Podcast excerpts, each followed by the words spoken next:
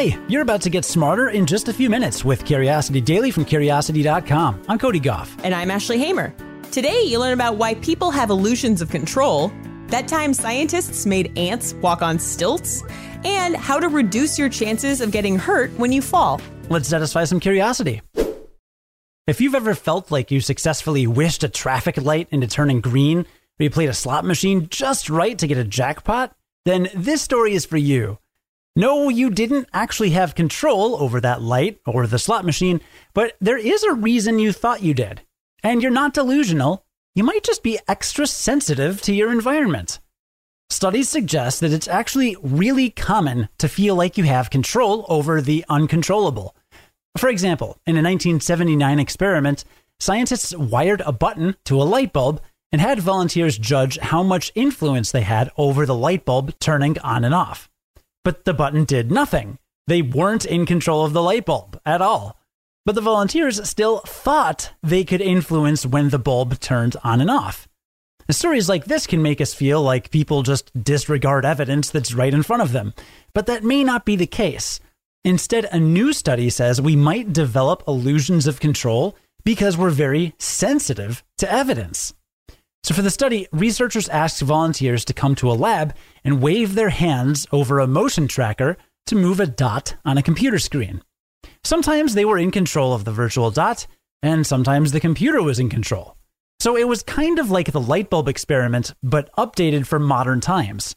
Participants had to tell the researchers whether they thought they were in control of the dot or not. And just like in the light bulb experiment, people experienced strong illusions of control even when the dot was being controlled by the computer, they felt like they were moving the dot with their own hands. But here's where the dot experiment went further than the light bulb one. In this experiment, researchers tracked how the participants moved. They noticed that people were really sensitive to the moments when the computer just happens to move the dot at the same time they moved their hands. So they felt the most control when that correspondence was strongest.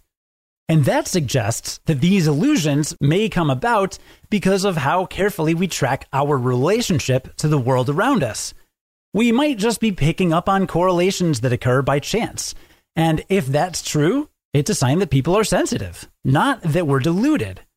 It's counterintuitive, but the research suggests that human beings have a pretty outstanding understanding of the relationship between our actions and the world around us. Good job, humans. Ants that live in the desert have to deal with a unique problem. They can travel far from their nests in search of food, but then they have to find their way back.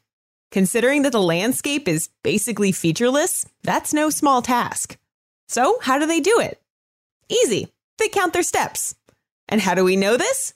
Because scientists once made ants walk on tiny stilts. Desert ants of the genus Cataglyphus make the ants in your kitchen look like they have it easy. These ants are Mad Max style desert scavengers that scour the dunes to feed on other insects that couldn't take the heat. How the ants manage to navigate in the desert landscape has perplexed biologists for more than a century. They can cover great distances across bleak landscapes for food, and they always seem to make it back to the nest without the tools other ants have at their disposal.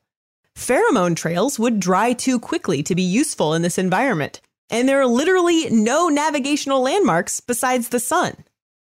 Enter the pedometer hypothesis.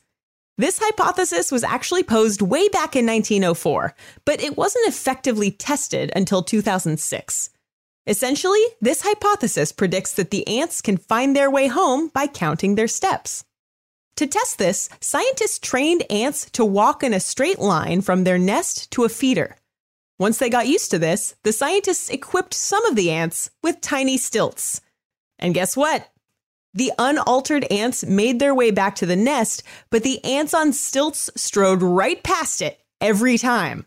They had made the correct number of steps, but failed to account for their longer legs. Less cute is the fact that the researchers also shortened the legs of some of the ants. Sure enough, that made them stop walking far short of their goal. This is just one part of a navigational technique scientists call path integration. When the ant leaves its nest, it takes a meandering path, but when it goes home, it cuts a straight line back. So while evidence suggests ants count their steps to find home, exactly how they know the right number of steps is still a mystery. In the end, given how short their legs are and how many legs they have, that's a lot of counting for an insect. Somebody give these ants a Fitbit. All right, so for this next story, it doesn't matter if you're an 80 year old grandmother or a 20 year old gymnast, everybody falls sometimes, especially during the winter, am I right? And while falling can be dangerous, there are things you can do to reduce your chance of injury. So let's talk about the right way to fall. And first, here's why you want to learn how to fall correctly. Falls account for 7.9 million injury related emergency room visits a year in the United States alone. They're the second leading cause of death from unintentional injuries, right behind car accidents. And we're not talking about cliffs or bridges here. These are your garden variety fall, whether that's a trip or a slip or a result of losing consciousness. So, if you can make falls less dangerous, why wouldn't you? And here's how you can. First, it's important to remember that it's not the fall, but the collision with the ground that hurts.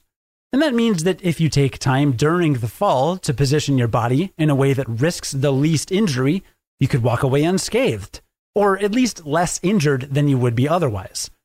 This is common knowledge in occupations where falling correctly is a part of the job. Think police and fighter fighters, martial artists, stunts people, and professional wrestlers. So here are a few tips. Number one, don't fight it. Fall like a little kid. Relax your body and hit the ground with soft muscles and pliable joints. That'll help you absorb the force with your whole body rather than an elbow or a hip. Number two, land on your fleshiest parts. If you can adjust your body to land on the parts that will absorb the fall instead of break on impact, you'll be better off. Part of that involves turning your body as you fall in a gradual rolling motion. Number three, tuck your head and don't use your hands to break your fall. If you fall backward, tuck your head into your chest and aim for the widest part of your back, breathing out as you hit the ground. And finally, of course, prevention is the best medicine. So fix any slippery or trip prone areas in and around your home and wear appropriate footwear. Don't look at your phone as you walk and keep your hands out of your pockets. With the right preparation, hopefully, you won't be needing these tips anytime soon. All right, well, let's recap what we learned today. Starting with the fact that illusions of control might happen because humans are very sensitive to evidence, not that we ignore it. Humans are smart. We notice things. A great way to eliminate illusions of control is have a baby and then think you know what you're doing because you're wrong most of the time, at least if you're me. Like, my baby was like two weeks old and we couldn't get him to sleep. And I saw some blog post or a YouTube video and it's like, oh, you can massage their eyebrows and they'll pass out. So I'm like, great. So I bring him downstairs, massage his eyebrows, he passes right out. I go up to my wife. I'm like, I've got it. I figured it out. I know how to get our kid to sleep consistently every time. This is the master move as a parent that I've learned. Never worked again. Never once. Never a single time. So, yeah, it's like those experiments that BF Skinner did on pigeons, where he put them in a box and gave them a switch to peck and sometimes it would release food and sometimes it wouldn't and the pigeons did all these funny dance moves because they thought that oh i turned in a circle when the food came out so every time i turn in a circle the food will come out it you're just a pigeon you're just a you're just a pigeon father sure speaking of animals we also learned that scientists had ants walk on stilts to figure out how they navigate in desert landscapes and they found that the ants use a technique called path integration, and it involves them counting their steps.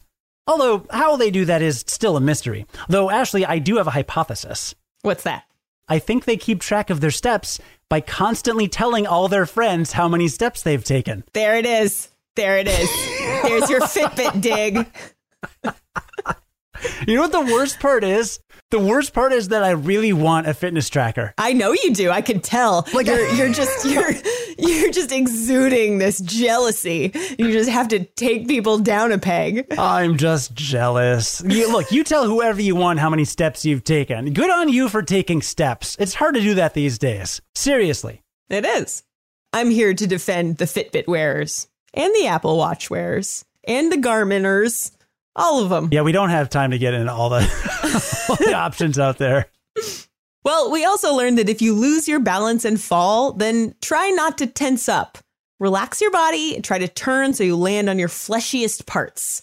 Tuck your head, don't use your hands to break your fall. And the head tucking is especially important if you fall backward because you don't want to bang the back of your head. That's no good. I actually have used this advice on multiple occasions because I've fallen several times on runs, especially like at the very end of a long run when my feet are kind of lazy. I will trip on sidewalk and just go down. So you do actually have time to implement this stuff if you're consciously aware of it? Well, honestly, it takes practice. The way that you can mentally prepare for it is just not to be scared of falling. Know that you can fall without hurting yourself. And if you really believe that, you won't tense up and freak out while you're falling, because that's the thing that will hurt you. Sweet, there you go. Although, again, we hope you never have to use this advice. We can only hope. Today's stories were written by Kelsey Donk, Cameron Duke, and Ashley Hamer, and edited by Ashley Hamer, who's the managing editor for Curiosity Daily. Script writing was by Cody Gough and Sonia Hodgen. Today's episode was produced and edited by Cody Gough. You have the control to join us again tomorrow. That's not an illusion. To learn something new in just a few minutes. And until then, stay curious.